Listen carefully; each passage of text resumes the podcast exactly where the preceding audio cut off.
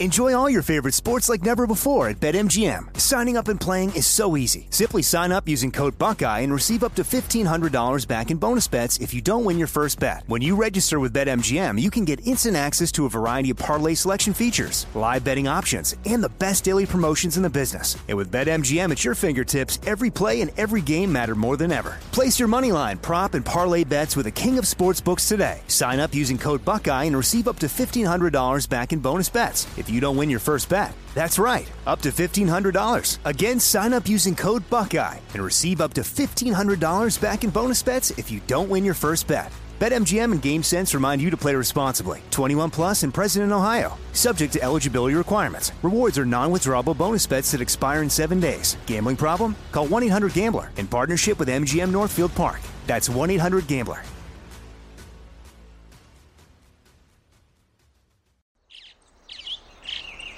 Getting ready to take on spring? Make your first move with the reliable performance and power of STIHL battery tools. From hedge trimmers and mowers to string trimmers and more, right now you can save $50 on select battery tool sets. Real STIHL. Offer valid on select AK system sets through June 16, 2024. See participating retailer for details. When you buy Kroger brand products, you feel like you're winning. That's because they offer proven quality at lower than low prices. In fact, we guarantee that you and your family will love how Kroger brand products taste, or you get your money back. So next time you're shopping for the family, look for delicious Kroger brand products because they'll make you all feel like you're winning. Shop now, in store, or online. Kroger, fresh for everyone.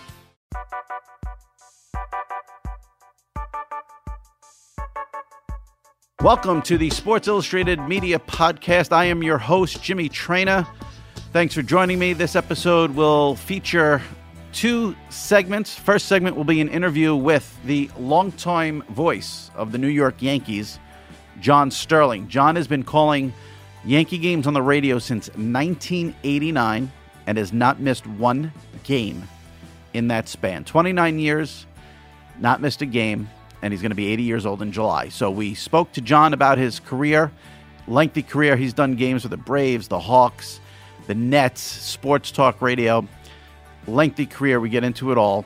So you'll hear from John Sterling, the radio voice of the New York Yankees first, and then after that, my boss, the managing editor of Sports Illustrated, and director Jonathan Hock joined the program to talk about an upcoming documentary that's going to air later this season on SITV about the 1978 Yankees Red Sox battle. The documentary is going to be called 14 and a half back. And Chris and Jonathan, who has done a bunch of 30 for 30s and is a phenomenal director, tell you what to expect. There is so much stuff in that 78 season that you've forgotten or you may not know about, and it's going to make for a tremendous documentary. So, uh, if you want to relive some of that magic from the 78 season, that interview is for you. So, that comes up after John Sterling, who kicks things off right now on the Sports Illustrated Media Podcast. Okay, joining me now on the Sports Illustrated Media Podcast. Big thrill for me. If you have read my column over the years on SI.com, you know I'm an enormous fan of this man, the voice, the only voice of the New York Yankees, John Sterling. Hi, John. Well, hello. Thank you. What a nice introduction. My pleasure. I, I am a like I said a big fan. I'm one of these people who turns down the sound on the TV and puts you and Suzyn on the radio. And Bless I you. and I uh, thank you for all of the entertainment over the years. Well, frankly, I, I do get that. It's wonderful when I hear it. But um, you know, as they say, first of all, it's my pleasure, and um, you know, very lucky that I'm able to combine my my vocation with my avocation. I mean, I love what I'm doing, so it, it truly is a labor of love. So thank you. I don't think anyone can dispute that you love what you do. And I want to start with something uh, just to, I want to get a clarification and, and just be 100% sure of something because I have written columns about this and I tweet about this often. And I think it's probably the most underrated stat in sports and one of the greatest stats in sports. And I want to get confirmation. You've been calling the Yankees since 1989 almost it's 29 years. Next year will be your 30th season doing it. You have not missed an inning, correct? Uh, well, just about. Well, with Suzyn, I do all the play-by-play, so I haven't missed an inning, and this is our either our 14th or 15th year. I haven't missed a game in the 30 years with the Yanks. And um, if you really want to go back, Jimmy, I, I haven't missed a, an, a game that I was scheduled to broadcast since uh, I began with the Hawks in November of 1981. So this would be my 38th season without missing a game. And there were five years in there when I did the Hawks and the Braves, and I was probably broadcasting about 120 games a year. Obviously, it's a remarkable, remarkable feat. And I think the grind of baseball to do 162 games a year, which is what you do, to not miss one game in, since 1989 when you started as the Yankees in the radio booth for the Yankees is remarkable. What do you attribute? Obviously, luck has to be a factor, but what else do you attribute this unbelievable streak to?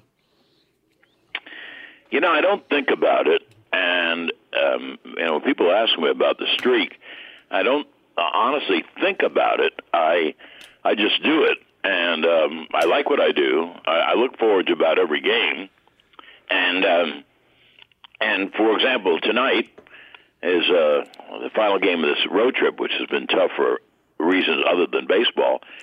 And um, I, I, it's like mind over matter. When I begin the game, I'm so into the game that right. I really don't think of anything else. And um, but you are right. It is luck or genes or something that I've been able to do this without getting sick during the season. Have you ever come close to missing a game? Well, I don't think I've ever come close to missing a game. I've been sick. Right. Um, but it, I don't know how, but I was very sick one afternoon in Los Angeles before a Hawks game, and and I uh, I lay down for a couple of hours, and when I got up, I was fine. And um, you know, there've been times when I've been sick. Uh, one time during a Red Sox doubleheader, I really got sick, food poisoning. oh boy! And Suzyn was with me then, and um, and uh, I had to in the second game. I had to leave um, between innings, and uh, but I, I usually got back, and um, I mean I always got back, and just my luck that that night when I really really was sick in Boston, um, it was a split doubleheader, and to fill the time between games, I I ate, and I obviously ate something that disagreed with me, and. Uh, and uh, it turned the second game turned out to be uh, the longest nine inning major league game in history. so, Just the but, way they uh, drew it up. But the next day, Gene Monahan, our great trainer, Gino gave me a, potion, and that took care of that, and I was okay. All right. Well, I'm glad to hear that. It's amazing it only happened once. Um, your resume is so extensive. You mentioned the Hawks, you've done the Nets, the Islanders, the Braves, Yankees, obviously for the last bunch of years.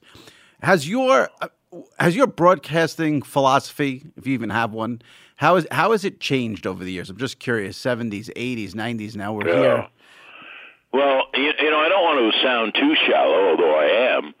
Um, I, I don't have a philosophy. I don't. Uh, I don't work things out. How am I going to do today? I live my life by the seat of my pants, and I broadcast by the seat of my pants. and so, um, I, you know, I, I do what I do when I, you know, do it. Um, I don't really uh, think about it, and I so I would say now I hope I've improved. I hope I'll always keep improving. I'll always find better ways to do things.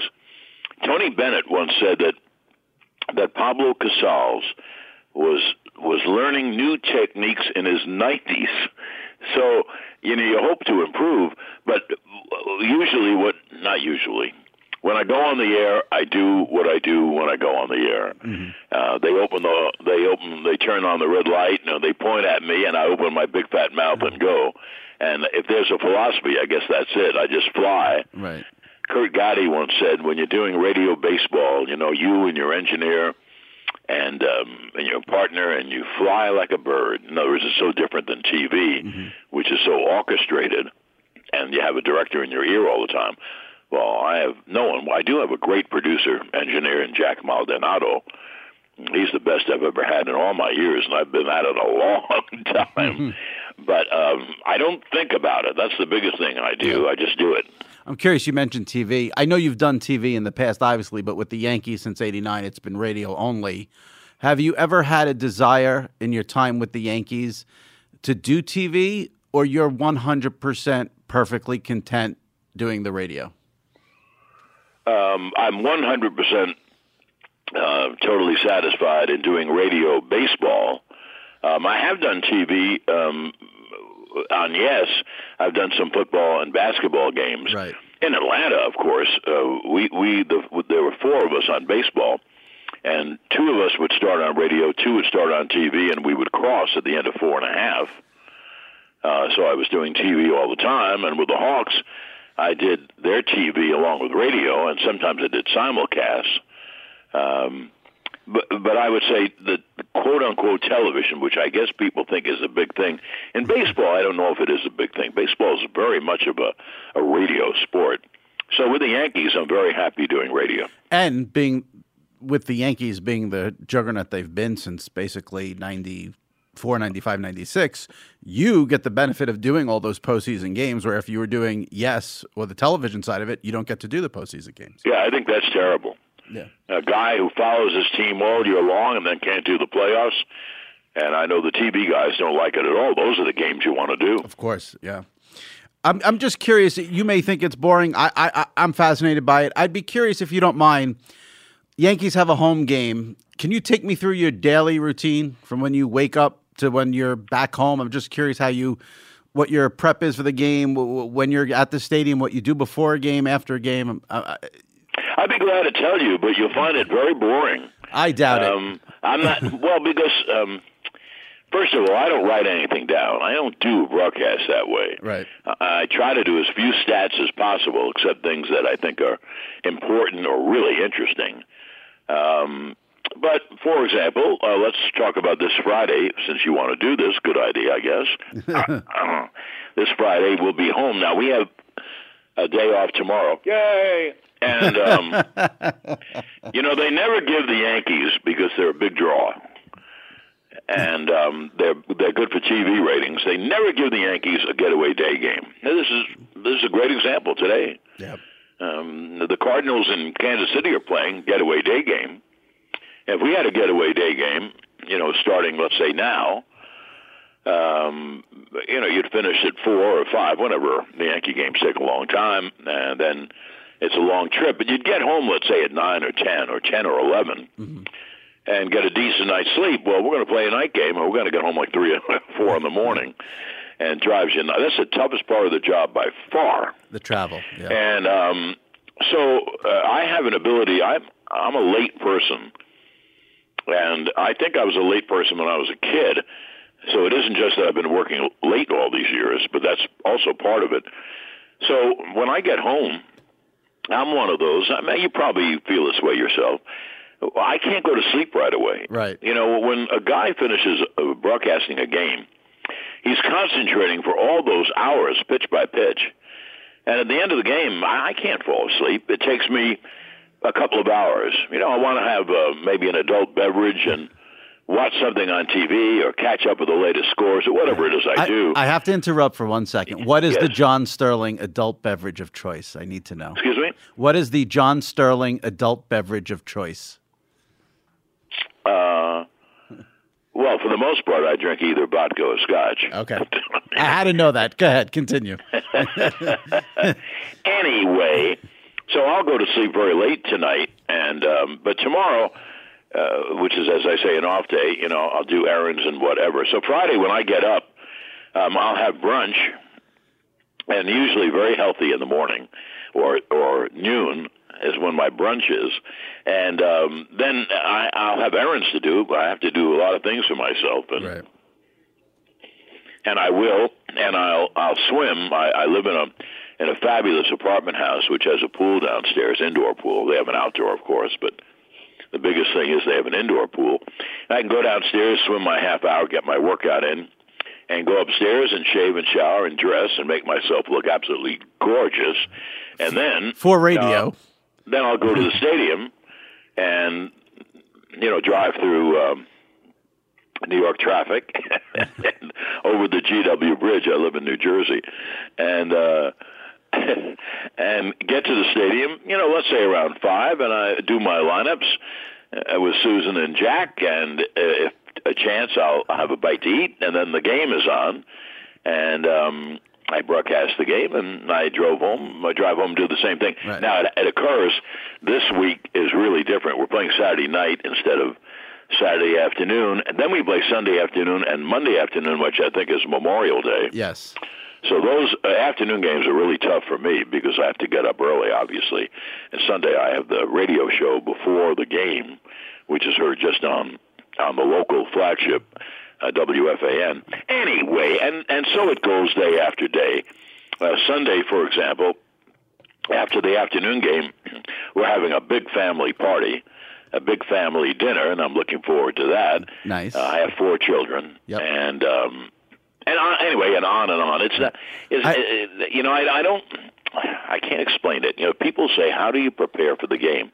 And my answer is, I've been preparing since I was seven years old. Right. I mean, I don't have to do anything different. Well, I read, dude- I read the newspapers. I was going to say you got to know the players on the other team. I would think would be the biggest challenge. But I but I've been doing that all my life. Yeah. Of course I know the players on the other team. Yeah. And I grew up in an era before expansion when you knew every player on every team in hockey, basketball, baseball, and most of the stars in football. So, um, it, in other words, I don't have to work at it, Jimmy. Yeah. It's what I do Right. for my life. I only do things I enjoy. And so I ignore everything else. so, I- I, I have a couple. I have a couple of things to say about your schedule that I'm fascinated by. It. The first thing may sound very stupid, but I don't mind embarrassing myself. It's it's the least of my worries. I'm fascinated that you drive yourself to the games only because I would think 29 years on the job, the Yankees with all that money should have you get you a car and a driver. That's a bad job by the Yankees.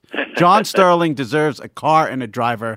If uh, Hal or Randy Levine are listening to this, get well, I find it very easy and and uh, to get in my own car and drive and have air on and have music on. I have usually seriously Sinatra on on on Sirius XM. Yep. And um, and so I, I have the music that I love every day. I'm very lucky. I'm And- very lucky. I've had sports and music as a companion, as two companions, since I was a little boy, since I was seven, eight, nine years old.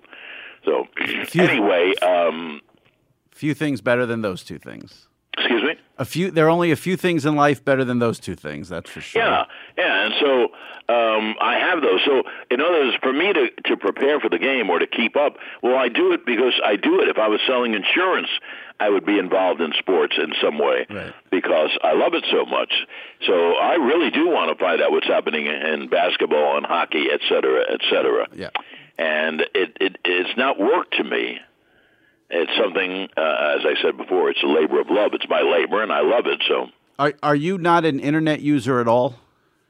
I am not an internet user at all. Do you do email? I do not. Wow. Text message. Well, I think you do text message, right? Or no?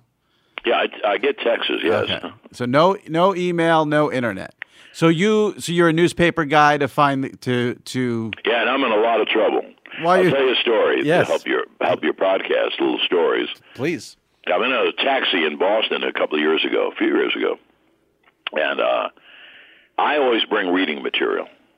You know the that awful trip that you've heard about the Yankees had, where we had to sit on a plane for 13 hours. Ah yes. Well, I bring an overkill of reading. And so I open a book and I get involved. And you know, when you get involved in a book, boy, you don't want anyone to bother you. You're following this book. And I read nothing but things that entertain me. I think that is another thing I do in life sports, music, etc. I only watch things, listen to things, read things that entertain me. And so, um, um, uh, I forget my, my absolute dumb point. What was my dumb About point? not using the internet. No, that's, that's said- oh about uh, Boston, yeah. So um, I bring a overkill of reading all the time. So I'm in this back of this cab reading a newspaper, and we stop at a light, and this cab driver turns to me. He said, "He said, you know, buddy, he said we're dinosaurs." and I said, well, "What do you mean?" He said, "Oh, we're the last people to read newspapers." Yep, yep. I have, Unfortunately, that's true. And if you know the rumors that you hear swirl that even newspapers are going to go just on the internet, I'm in a lot of trouble. that may force me to learn how to fool around with the internet. is it? I'm ju- I'm curious. I mean, we're just talking about the the not using the internet age difference, perhaps. Do you ever have trouble? How your relationship with players on the Yankees? I'm curious. Do they all um, sort of recognize you as the voice of the Yankees, and there's a good relationship there, respect level? Is it hard to relate to them because they're so young and their heads are probably buried in their iPhones anytime you're trying to speak to them? Well, that's not just the players. That's Yeah. everyone. I swim, and I get to the end of the pool. You know, look up, and there are people sitting around the pool fiddling with their phones. And you get on a Yankee bus after the game, and everyone is fiddling with their phones. And you get on the plane, they're fiddling with their phones. And um, I have no problem relating to the players, um, even though I would say they're younger. And um, outside of one player, no, I'm not going to name because what's the point? um, and that was years ago, or more more than 20 years ago. Every single player has always treated me with respect, just like the fans. You, you can't imagine. Yeah. Every day of my life, wherever I go, especially now, uh, Jimmy, the people come over to our booth in Texas. They listen all the time. And um, all the fans treat me with respect. I'm really lucky. And I hear every single day, you know, how great the broadcasts are, yada, yada. And um, everyone wants to be recognized for their work, and we're in the public, so we're recognized. And um, I would love to get the name of that player who is not nice to you, and so I can shame him. Well, maybe out there. Well, why bother? You know, it, it, he didn't do anything wrong. He just didn't answer me twice. I said hello twice. once on Madison Avenue, and once in a hotel where we were the only two people. He was getting out of an elevator, and I was getting in, and he ignored me, and so I never talked to him again. Big Right. deal. didn't, didn't bother. Didn't bother me at all. Yeah. And um, and other people, yeah, everyone else has just treated me uh, marvelously. And um, yeah, I'm, I'm very fortunate. Yeah. I I have become really friends with two of the Yankee managers, Buck Showalter and obviously Joe Torre. Um, anyway, and and it, when you look at all this, I've been very very fortunate. It, it you do, and I and it, it irritates me beyond belief, but you do have some critics out there, mostly Uh-huh. in the newspapers or whatever. There are, and you know, everyone ha- everyone in sports media has critics. I don't think there's anyone in sports media who doesn't have critics, but. I, I- I don't know if it would be unfair to say you're a polarizing figure, but I think the majority of Yankee fans love you. I think there are people who have problems with maybe your broadcast style. Do you pay attention to it? Do you care about it, or screw them and you're happy doing your thing? No. In fact, you know, there's an old adage, and boy, is it true. Uh, you can't please everyone, and you shouldn't try. And so you don't have to tell me the way I broadcast. Obviously, there are people who don't like it, and um, the people who are getting paid for it, I really don't pay attention to anything they say because they're doing it for a reason. They're doing it for a living. Well, also the main guy who does it is doesn't seem to like anything, and he's fairly Well, um, miserable. I would say uh, when you knock someone for the 30 years I've been here, uh, you obviously dislike the person. Right. So that makes me ignore it even more. so, now I'm cool with that. I mean, I, and by the way, you know, you could say this too. I have very strong likes and dislikes. And so when I have a, a dislike, I just totally ignore it. Uh, I'll give you a great example. I don't think I've ever listened to rap for five consecutive seconds. and if you said to me, "Wow, um, have you? Do you keep up with the Kardashians?" No. do you do you watch the uh, the, uh, the the huge housewives of of Hawaii? No. So I don't watch those kind of programs. So uh, I have you know the same likes. Uh, uh, not the same, but I have very strong likes and dislikes, so I understand it. So if you said, "Well, I have a friend who thinks you're the worst broadcaster in history," it wouldn't mean anything to me. Good. I would say to that person, "You shouldn't listen." But that's all. right. Could you name the three Kardashian sisters since you mentioned that? Well, there's Kim, Right. Kim, Kourtney, and Khloé. Whoa! Congratulate. Now there's two stepsisters who are Jenners. I don't want to put you on the spot. Mm-hmm. Do you know those two? Um, no, but I've never seen the show. Yeah, Kendall and, And, uh, Kendall and and- Kylie are the are the are the other two, but you got the three main ones, so that was a good Yeah. job. That was a I good always say to people kiddingly, "Well, what do they do? Do they sing? Do they dance?" no. They make money. That's what they do. They make money. Yeah. So obviously, at the beginning of the season, Giancarlo became a huge thing for you. That call.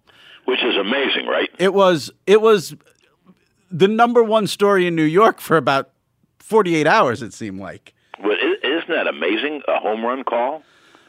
I mean, well, it's just it was the perfect all- storm. They're all either little rhymes or they're play on words. I mean, it's it's not feeding the world's hungry.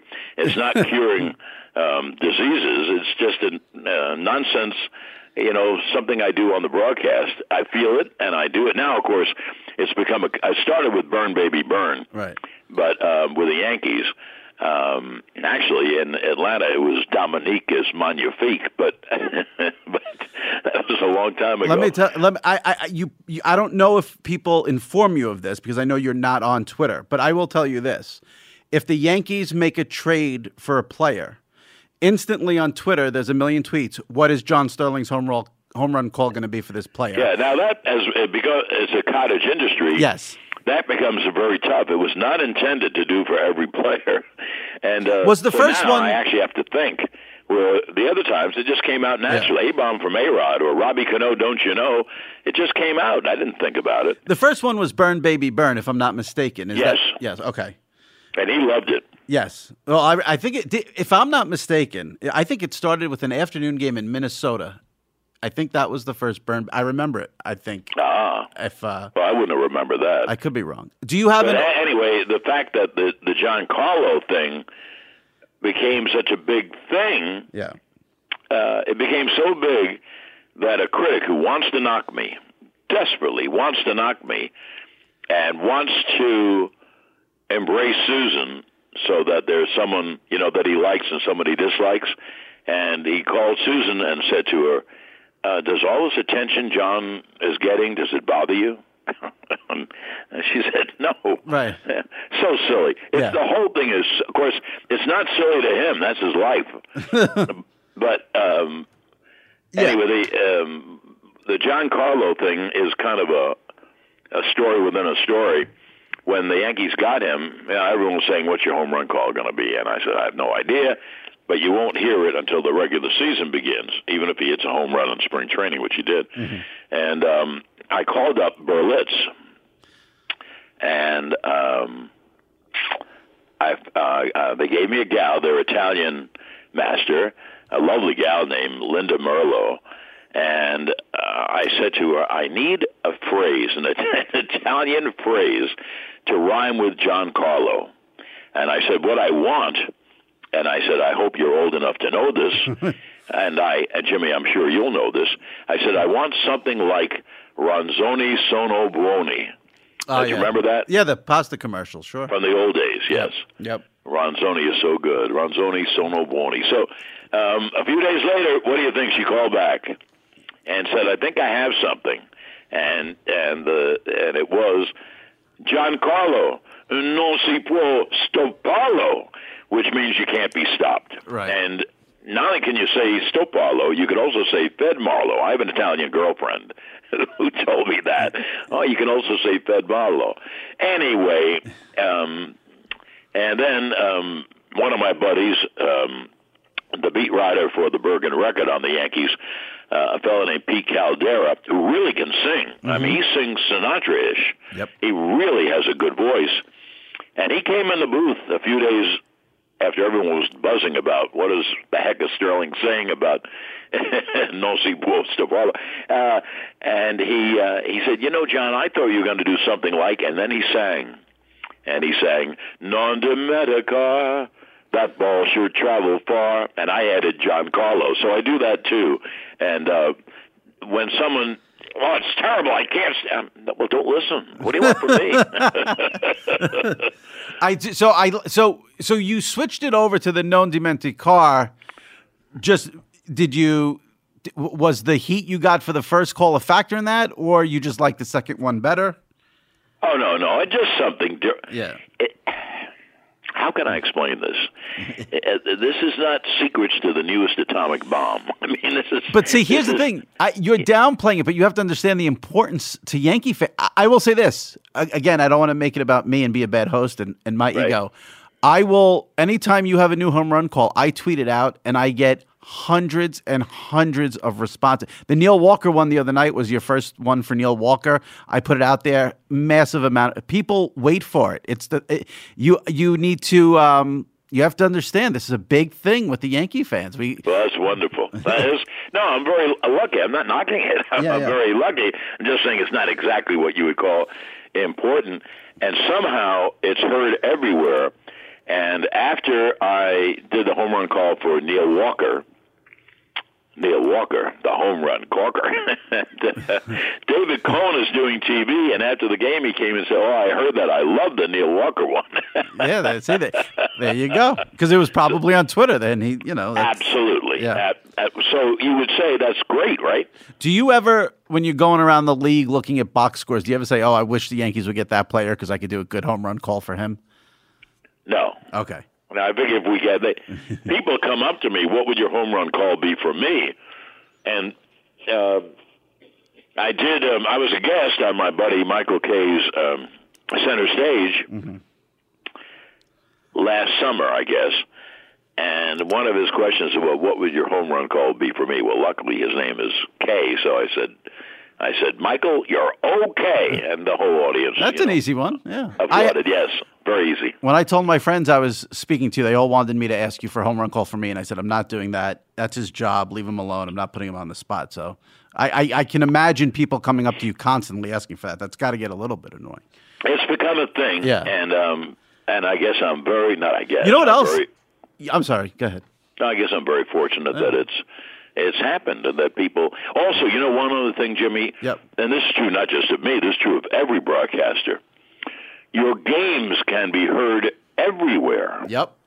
I cannot tell you how many people have come up underneath our booth in Texas where you can actually talk to us. The booth is higher than the walkway and back of the seats in the second deck, but people come and talk to us, and people listen every day uh, to the Yankee games, and they're in they're in Dallas or Arlington, wherever they're living. Yeah. And um, so that for broadcasters, that's a great thing. And also another great thing is your highlights can be heard immediately. Oh yeah. You know, my my in-laws, who I love dearly, uh, live in Sacramento, and you know I can do a home run in the afternoon, and they put on the the news in the evening, and they can hear the call. So that it's uh, the the uh, new age of electronics has aided broadcasters immeasurably. And, the, and the home run calls get all, all the publicity, and rightfully so. But I, I don't know how aware you are, but you can't predict baseball. Also gets thrown around a lot whenever something My boy, is crazy that happens. true? Yeah, that And also, I'll give you another one. excuse me. On uh, the Fox coverage of the playoffs last year, uh, Alex, who's a friend of Suzyn's and mine, and and Big Papi, they were doing my bits. is that I, I'm getting a phone call. I'm going to leave okay. it alone. Okay. Um, they were doing our bits. So they they would do. Um, well, that's baseball, Suzyn. Yep. And uh, that's across the country, and we thought it was great. You know, and also you can't predict baseball. Boy, I use that a lot. Yep. and it's true. Yes, it absolutely is true. Uh, you're you're not. A, I don't want to. I don't want to go into a sour subject. So if you don't want to go there, just tell me. But you're not a fan of discussing age, if I'm not mistaken. Excuse me, I'm not a fan of what? Discussing age, right? You don't like to get into your age and and how long you've been doing this, or Oh no. You, uh, I don't care anymore. oh, you don't. First of all, you know one reason why? Why? Because everybody can find out your age, and they ask your age on everything. Right.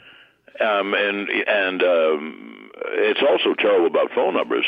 they find out the internet. They Yeah. find out your phone number. I don't know how, but you give your phone number everywhere.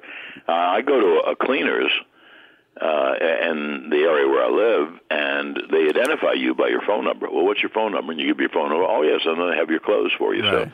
So, um, No, I'm 79, and um, I've been on the air for a long time. I, I, I, the only reason I bring it up is I think it's, I think it's part of your awesome story. I mean, here you are, big one. Obviously, I think, I think your birthday is the Fourth of July, same as George Steinbrenner.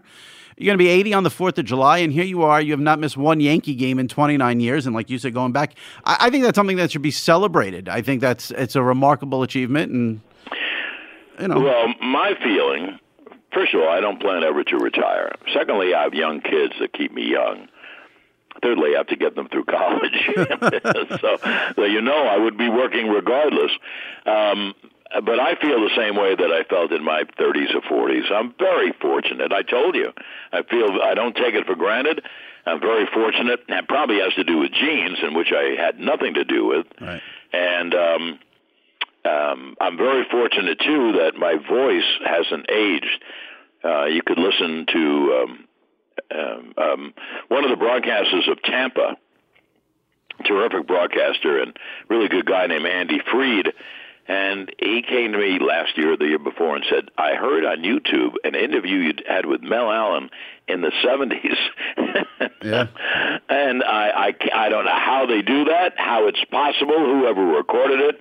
Um, but he said to me, you know, you sound exactly the same. So, you know, that's good too. It's funny because I was born in the 70s. And when I hear someone mention the 70s, in my head, I think, oh, that wasn't that long ago. And then it's like, oh, it was a long time ago, the seventies. It, it, so it's, that staying power is impressive. I you've already given me more time than than um, I had asked. I'm just can I do a couple of really quick rapid fire questions with you just to wrap it up here on some quick subjects? Okay. Do you have a, a favorite call of your career? I, I can't, but I'll I'll tell you one just to give you a one I don't. I, I can't. I don't. First of all, here's the thing too. I never listen to tapes. Okay. Because when I listen to tapes, I think I could have done it better. So I never listen to tapes. And if I don't listen to my tapes, I certainly don't listen to anyone else's.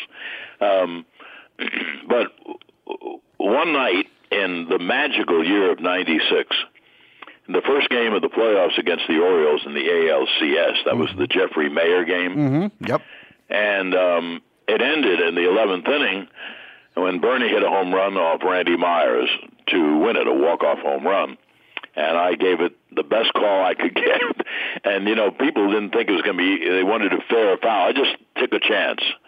And um, I had told my wife, who was there with friends, I'll meet you down, and I mentioned a certain bar in the 70s on the west side.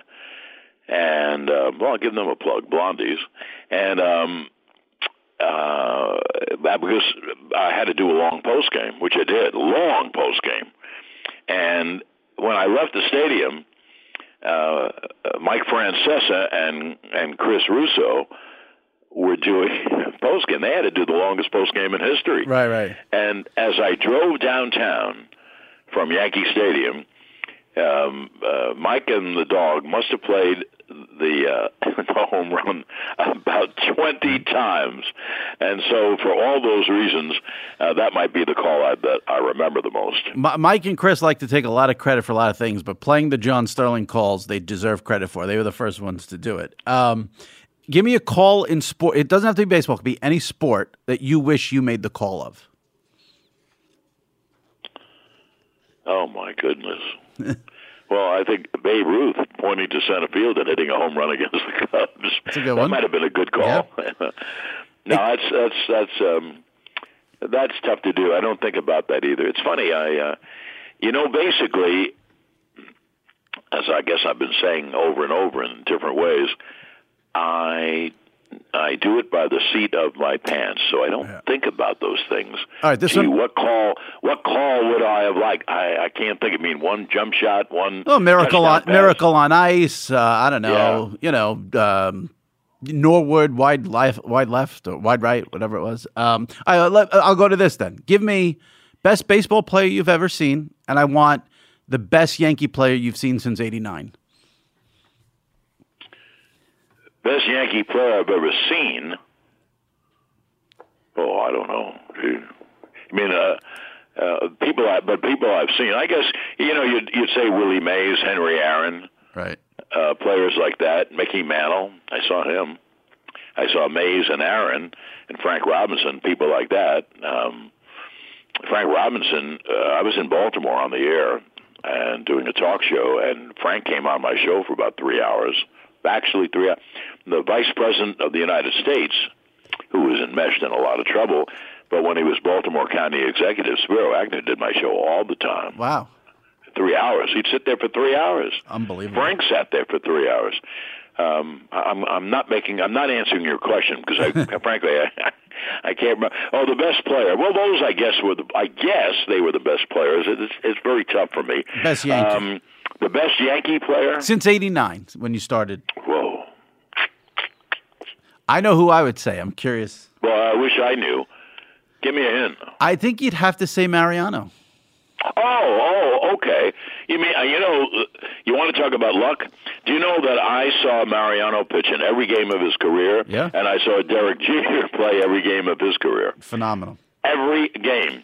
And I'll tell you a cute story. It's better. The stories are much better than than these questions that the these answers. That you know it reminds me of TV. And Jimmy, this you know.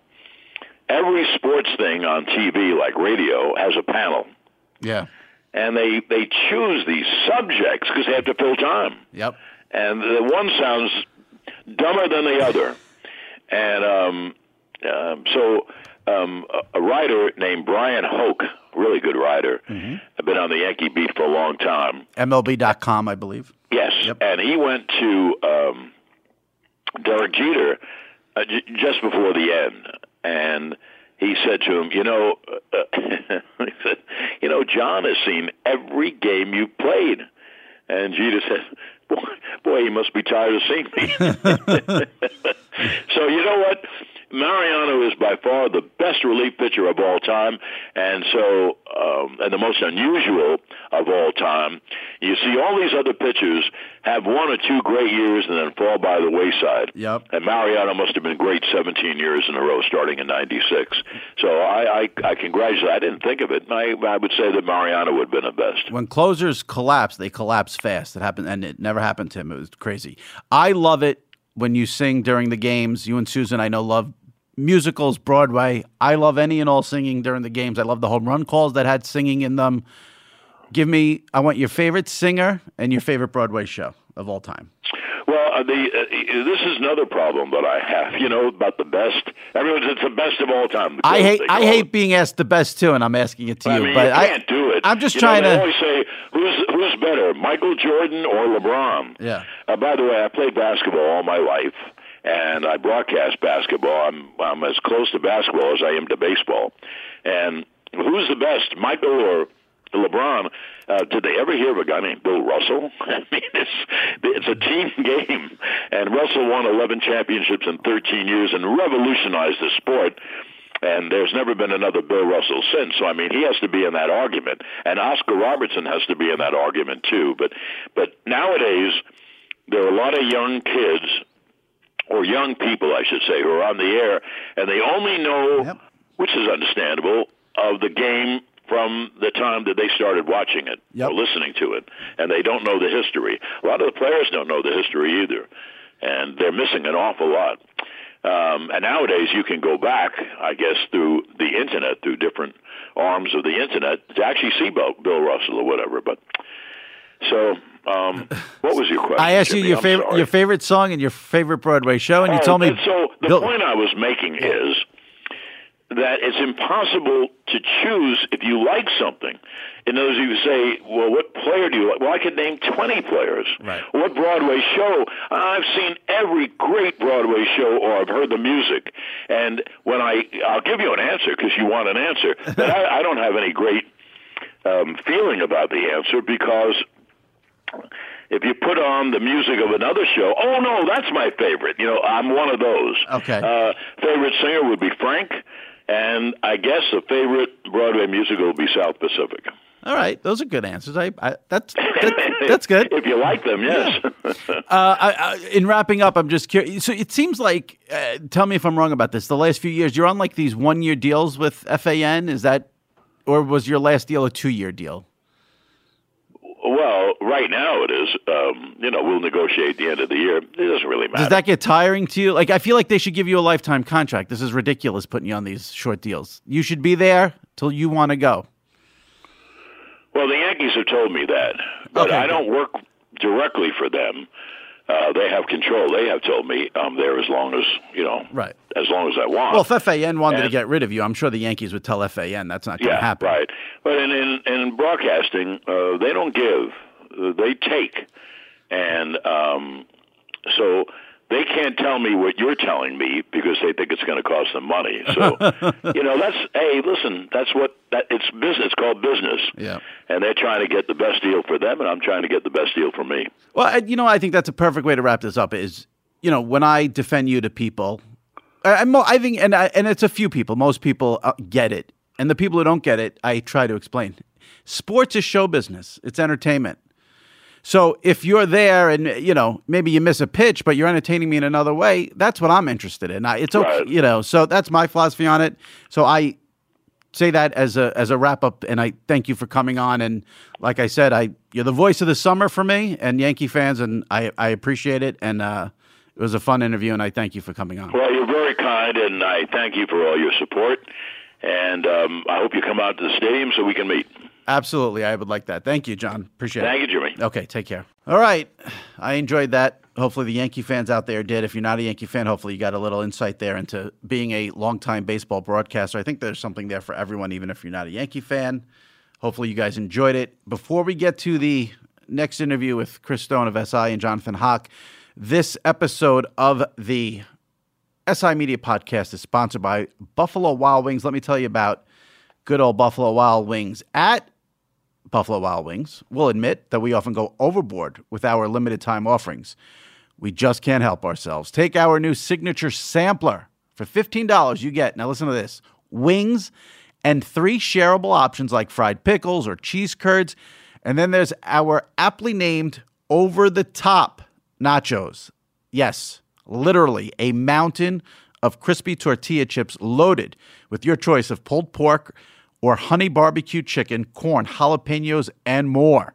Then to top it all off with our new platinum margarita. That's the way you do it. Go overboard with us today at Buffalo Wild Wings. Wings, beer, sports.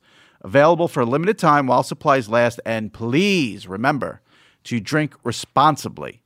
And now here's my interview on the upcoming documentary 14 Back, which will be seen on SITV, SI managing editor Chris Stone, and director Jonathan Hock. Joining me now is my boss, the man who runs SI, Chris Stone, along with a special guest, director John Hock. And uh, we have a big announcement here for Sports Illustrated and in partnership with MLB and SITV, which you can subscribe to. Uh, do you want to do the honors, Chris? Do you want John to do the honors? Do you want me to do the honors and announce what we're working on? You can do the honors. Okay, I'll do the honors. Uh, and it works out well. Yankees and Red Sox are on fire this season, and it looks like they'll be going down to the wire. So SITV and MLB are collaborating on a documentary, it'll be called 14 Back, on the summer of 1978. And uh, we know how things ended there for the Yankees and Red Sox. Bucky Dent, little home run that most people in New York couldn't get enough of and uh, very excited about this documentary coming up. John, do you want to give us a little rundown of what people can expect from it? Yeah, I mean, this was to me. I was 14 years old when uh, when it all went down, and and and a New Yorker, and and Bucky Dent's home run was probably the happiest moment of my entire life until maybe I became a father, maybe. And uh, the the documentary that we're doing though is really a uh, it it it's a story that only becomes more hard to believe and more unimaginable if you're a baseball fan today. Every layer of the onion you peel off, there's just another detail that just blows your mind. I can't believe baseball was played that way. I can't believe a baseball player would say such a thing publicly. I can't believe that they uh, that that a team was that great. A team was so terrible. A team, the teams hated each other really so much. Yeah, and still do, which is good for. Yeah, they still. But you know, project. today when they have a brawl, you know, Aaron Judge goes out and grabs like five guys and and kind of neutralizes the whole situation. You know, everybody was throwing in, in '76 when they had the big brawl, Mm-hmm. and and they they they really didn't like each other, and and there there wasn't millions of dollars at stake if you you know ended a guy's career somehow. So they it's like they didn't care as much about you know protecting one another. They weren't all in the same club. They hated each And other. And back then, players could be characters. In this day and age, players can't really be characters. Teams want them buttoned up. You don't see a lot. But I mean, back then you had George and Billy Martin and Reggie Jackson and um, it, more personalities that really didn't care about public perception. They did and said what they wanted. Yeah, I mean, I think in in in Reggie and George, the owner of the Yankees, George Steinbrenner, and Reggie Jackson, the first wasn't the first free agent, wasn't the first big money free agent, but he was the ultimate free agent. Um, you're talking about two people who loved publicity, thrived on publicity, who fed writers stories when there weren't weren't enough stories about them in yesterday's paper. Um, you know, Billy Martin, you had a guy who just couldn't control himself, couldn't stop himself from saying the wrong thing. There's the no way he would get a job today.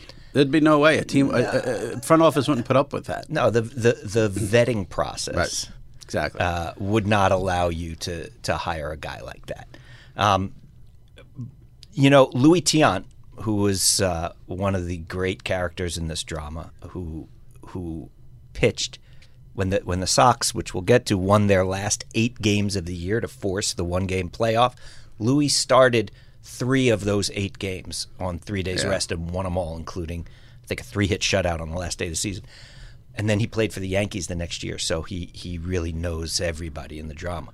But Louis said the thing that was the best about those teams is that the game would end and you would hang out together, go in the sauna, couple of six packs, and you'd talk baseball.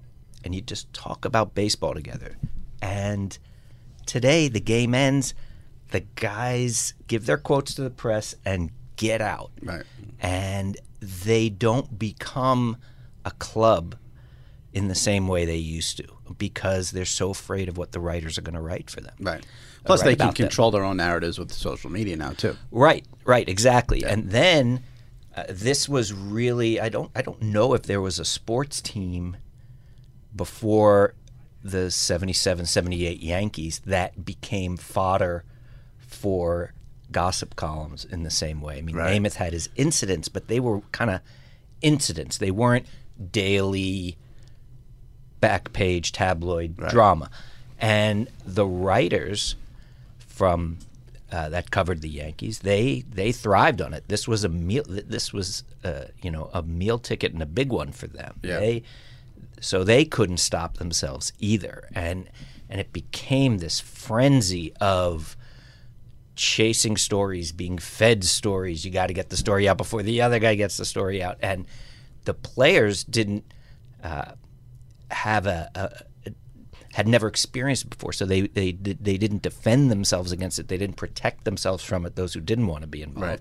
and a lot of them just wanted to be involved. Yeah, and such a different time back then too, where when you mentioned giving the the stories to you know feeding the stories to the press, where people would not see those stories till the next day when they opened the newspaper. You know, it, it's a whole. I, I that's what I'm looking forward to that whole seeing that whole thing play out because it's such a different time than now.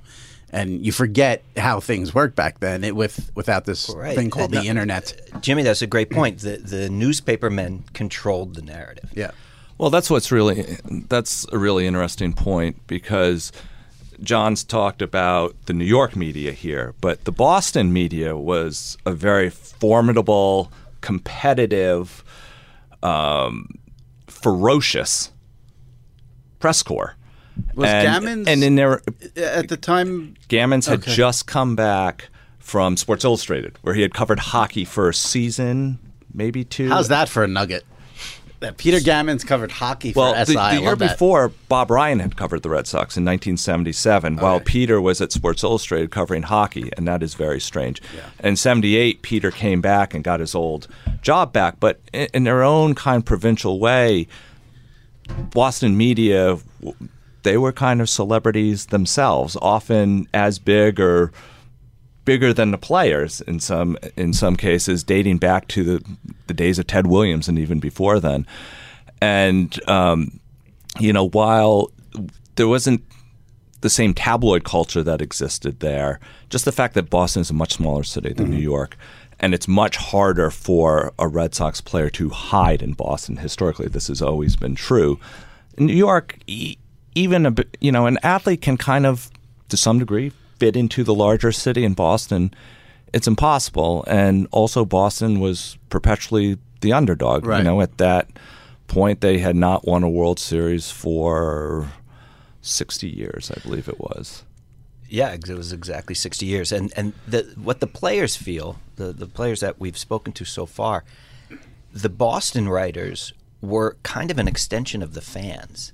They were really the mouthpiece of the fan. And, and they hated you when you were losing. And when you were winning, they were waiting for the crumble. That's what Rick Burleson said to me. They these guys were just waiting for the crumble and they almost couldn't wait for it to happen and when it did they would kill you Yeah. and in in the Yankees it was more you know who was saying what about whom and and the, the ridiculousness with the owner and the manager uh, it, it was really tabloid fodder and not baseball writing Right. uh, but in Boston it was uh, you know Burleson especially he he really is still wearing it. Like they they wore you out in Boston. He said when it was going well, it was the best place in the world to be. Right. And I'd never trade the five years I was up there for anything. But boy, when it when Well, look, look what happened to Bill Buckner. You know, in '86. It, I mean, practically. that's when it really went over the edge. Yeah, yeah. Um, I, want to ask you about the summer of '78 and, and what will what'll be highlighted. Before I do that, I'm going to ask Chris a, a baseball question because you mentioned the one game playoff. I'm just curious because we've talked about how different things were then. Back then, American League, two divisions, no wild card, let alone let alone two wild cards. So it was really you had to win your division. There was no other way around it. What do you think is better for the game, the way it was then or the way it is now? I think it's better now. You do. I really do. I just think it's.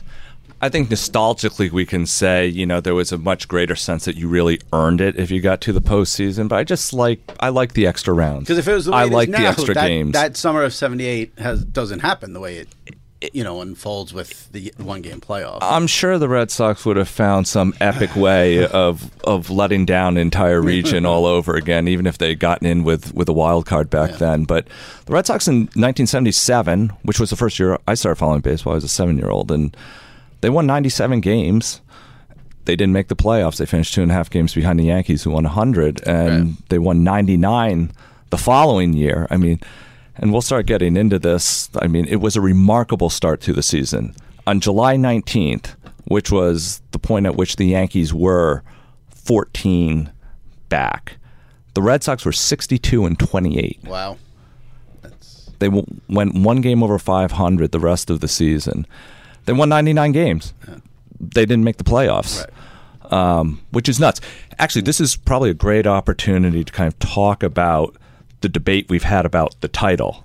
Yes, go, The documentary started out as 14 and a half back because for four decades, really, this has been pushed. I don't know if it's a Boston thing or a New York thing that the Yankees came from 14 and a half down in July to win the division. And in Boston, you know, which probably enjoyed the opportunity to kind of self-flagellate even more, it's pushed. The Red Sox blew a 14 and a half game lead that they held in July. So all these years and I'm a huge baseball fan and a huge Red Sox fan and I've never heard anybody suggest anything other than the 14 and a half games that um, that was blown. Right.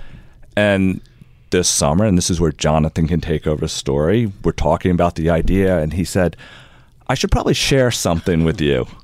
Which was very disappointing to discover because 14 and a half back sounds so much more romantic than 14 games Right. back.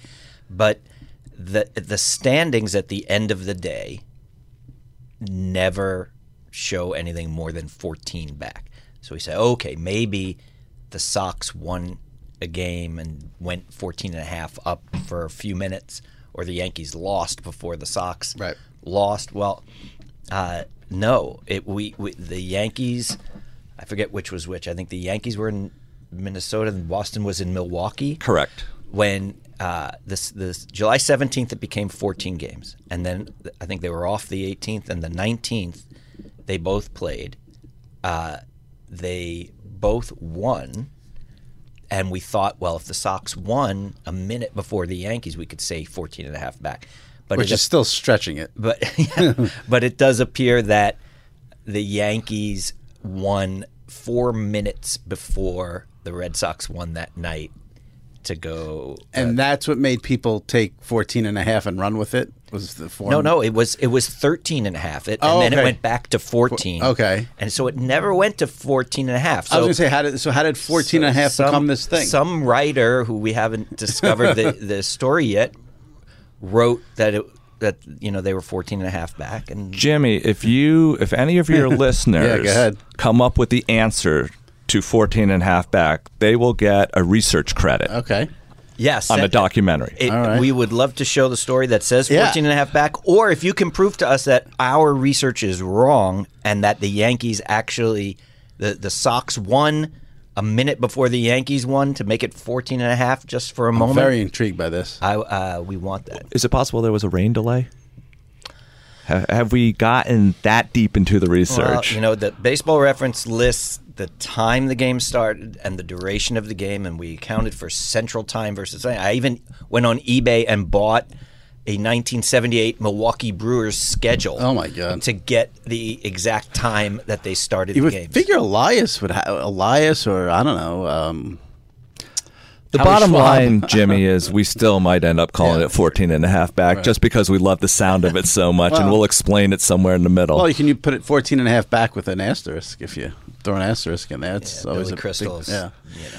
Tell me, tell me, and the listeners, summer of '78. What are some of the things we'll we'll be seeing or hearing about that took place in in, in that will make the the film? You think? Well, Just bes- beside you know Yankees, Red Sox, but what were the sort of little uh, mi- milestones throughout the summer of '78? Well, the the the season starts with uh, the Yankees defending world champions. Reggie Jackson has, uh, you know, proclaimed himself the straw that stirs the drink in '77. Thurman can only stir it bad, he says. Then says he was misquoted, and as when when Thurman confronted him, Thurman said misquoted for four effing pages. Uh, so he had a very tumultuous first year with the Yankees. Ends up hitting three home runs in Game Six of the World Series, and uh, all is forgiven and forgotten. It seems. Um, opening day, he oh, not opening day, but the home opener in '78. Reggie hits a home run on Reggie Bar Day, where they actually he he had said they'll name a candy bar after me if I come to New York. I'm that big, and uh, sure enough, they did. And and the fans who were given their Reggie bars showered the field with Reggie bars Yes. to celebrate. Reggie. it was probably the best use of the Reggie bar. It wasn't a particular. It wasn't a, good? an especially You know, memorable delicacy. I I'm I'm I'm going to disagree. I think it was very much like the Baby Ruth bar.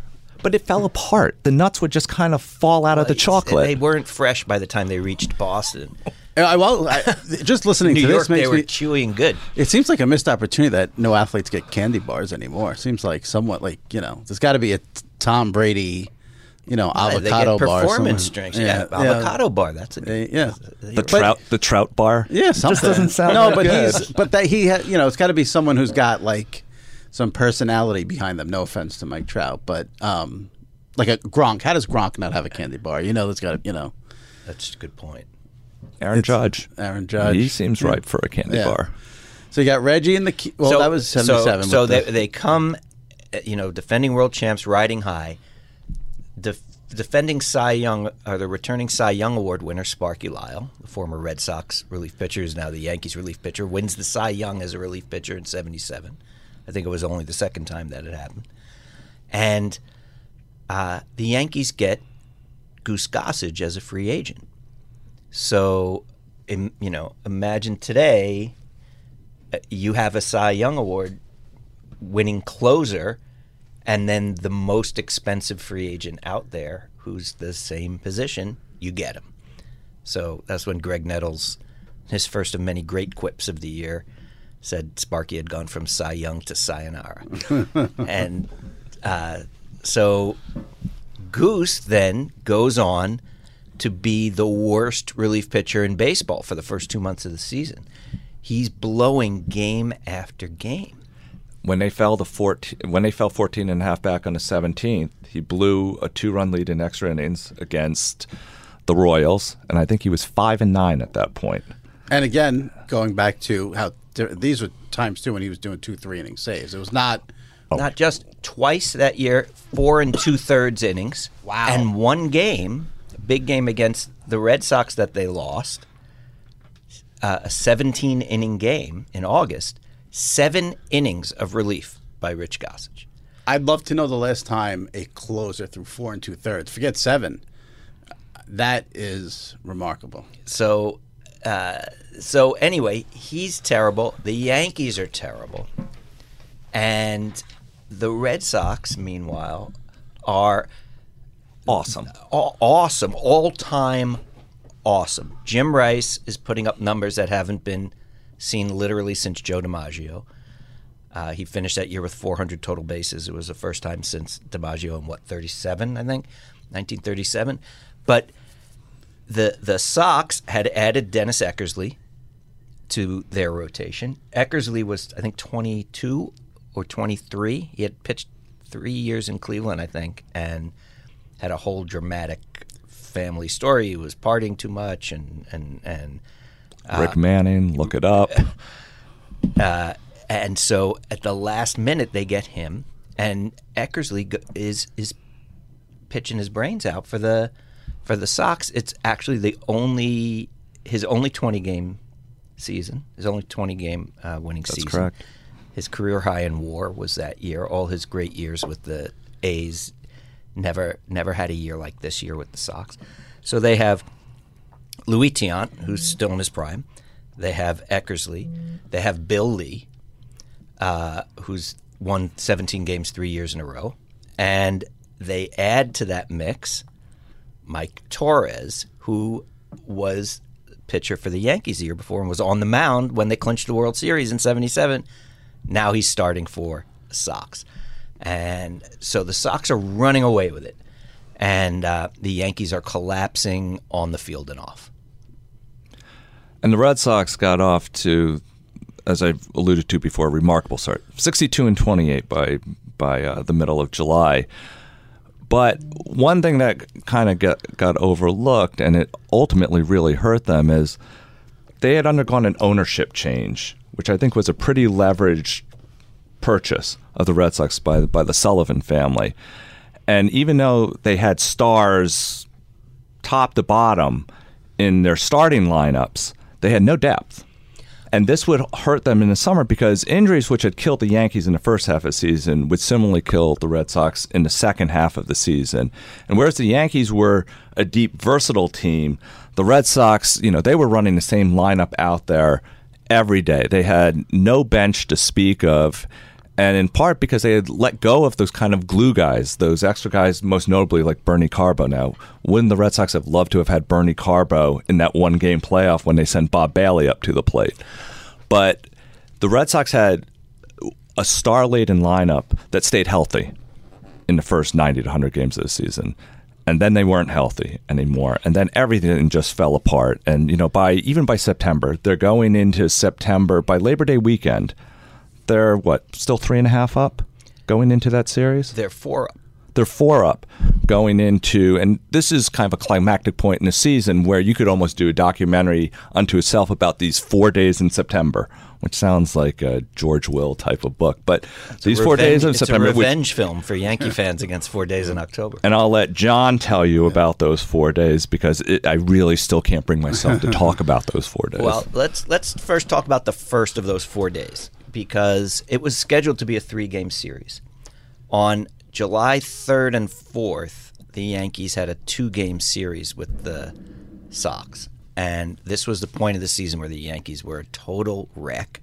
Sox were flying high, no injuries yet, and on July fourth, they, they're scheduled to play in Fenway and the Yankees don't have any pitchers, and they call up a guy from Double A in New Britain, Connecticut, who had never pitched in the major leagues, and would never pitch in the major leagues because the game was rained out. And if the game had not been rained out, no doubt the Sox are going to win that Right. game, and that would have been win number 100 for them.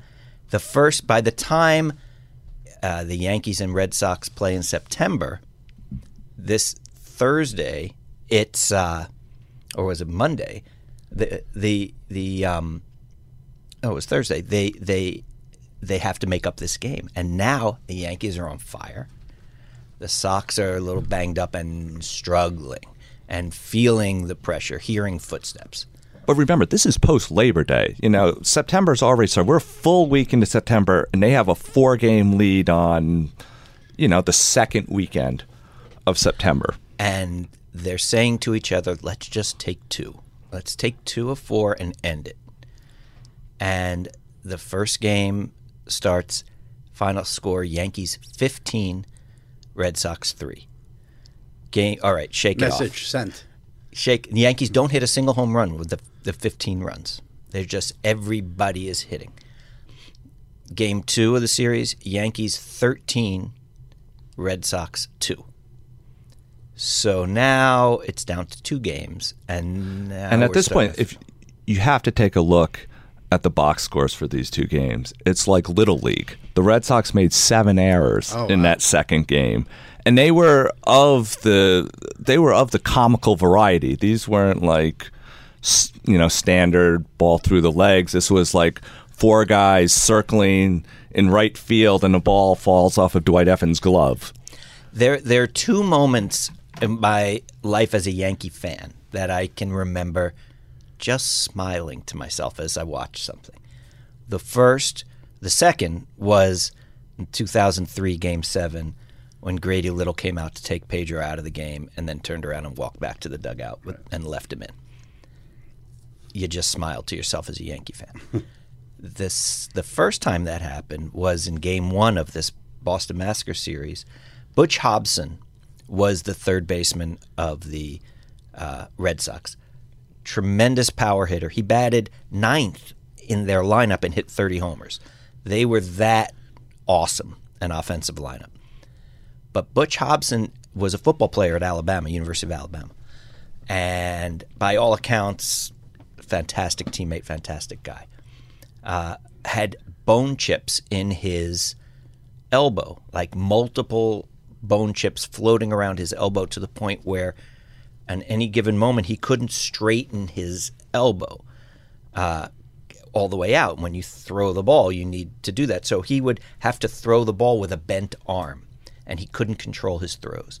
And he made 43 errors that season. Wow. And uh, almost every one by by throwing. And uh, he had told Zimmer, like Don Zimmer, the manager of the Sox, like Zim, I, I can't throw the ball. You know, I want to go out there for you, but I can't throw the ball. You get, get on out there, old school Zim.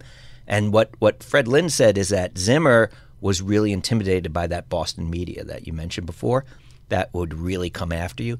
So he never took guys out of games or gave guys a day off because he didn't want to catch any flack if they uh, Interesting. i- i- if he took a guy out and the replacement made a bad play and they lost the game.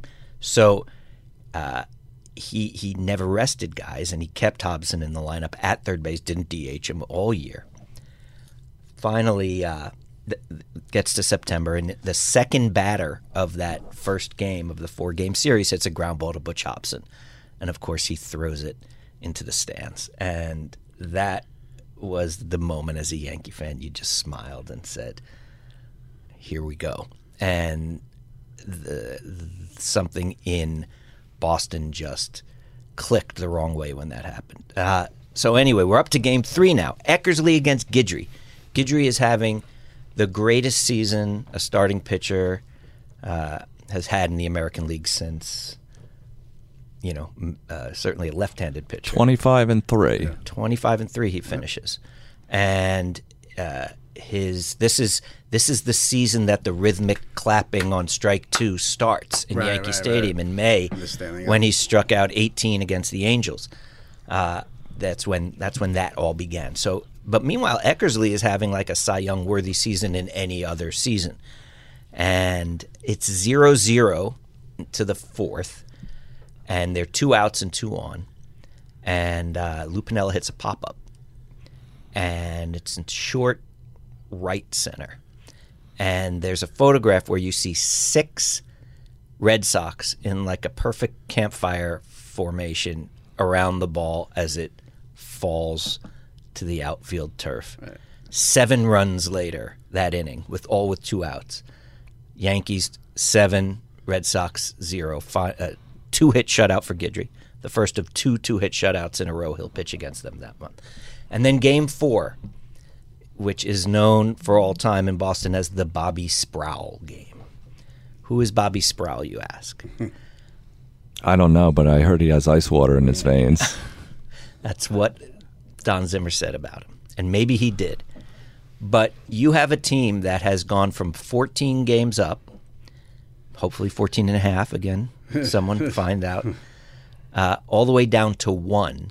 You've lost three games by a combined 38 to 5, 35 to 5, 33. Somebody do the arithmetic. I can't do that. Uh, and you hand the ball to a guy who has never pitched in the major leagues. Uh, Zimmer, Zimmer says he has ice water in his veins. Uh, Bill Lee is begging him to pitch. Someone says Yastrzemski begged Zimmer to let Lee pitch. Uh, and for personal reasons, Zimmer was not going to do that. so are you excited, Jimmy? Have, I'm we, have we very- excited I you am for very, this? I am very, very excited. I kind of wish it was coming out today. I'm looking forward to it for sure. We'll absolutely watch it th- immediately because there's there's just so much here and the personalities, the stories. It was that time and those teams. It, it, it, it, um, I have no doubt this will be hugely popular, and uh, I'm looking forward to it. Can't wait for it to come out. Is there anything else we need to say about it? For, so it's either going to be 14 back or 14 and a half back. it depends what your audience comes back with. Yeah. And it'll be late summer on SITV. October 2nd, right? October the 40th anniversary Okay, of Bucky perfect. Dent Day. There you go. And uh Which was also Yom Kippur. little nugget. Well, you don't forget these Yeah. details. No, you forget. Yeah. You forget none of these details. You know, John was in Temple that day atoning for, you know, having bought that T-shirt Right. at Yankee Stadium. And, um, And the Red Sox fans just didn't atone enough, apparently. You know, I mean, because I still, I can still see the Yaz swing. He, he you know, it's crazy to say this about pop up. He just missed it. He That's what just that's missed what it. Fred Lynn was saying. He said one millimeter. He said it was a good swing, and and when it you hit it a mile high like that, you know it was a sweet spot. And it's just if it's one millimeter lower on the bat, it's in the bleachers. And uh, so so that that if that season came down to one millimeter, that was the right way for it to come down. Well, that season, I think, will tell an excellent story. I'm, I'm really looking forward to it. Hopefully, everyone listening to this is too. So that'll be 14 or 14 and a half pitches on SITV October 14 2nd. and a half back. 14 and a half back. Where did I say pitches? 14 and a half back or 14 back. Why do I keep saying pitches? 14. Why do I keep saying that? 14 and a half back. Chris Stone and John Hock, thanks so much. Looking forward to it. Get to work. Let's get this going. I'm looking forward to it. Thanks, Jimmy. Thank, Thank you. you, Jim. Thanks. All right, that wraps up this edition of the Sports Illustrated Media Podcast. I'm your host, Jimmy Traina. I thank you for listening. My thanks to the re- voice of the New York Yankees, John Sterling, and to Chris Stone and Jonathan Hock. We'll see you next week. Take care.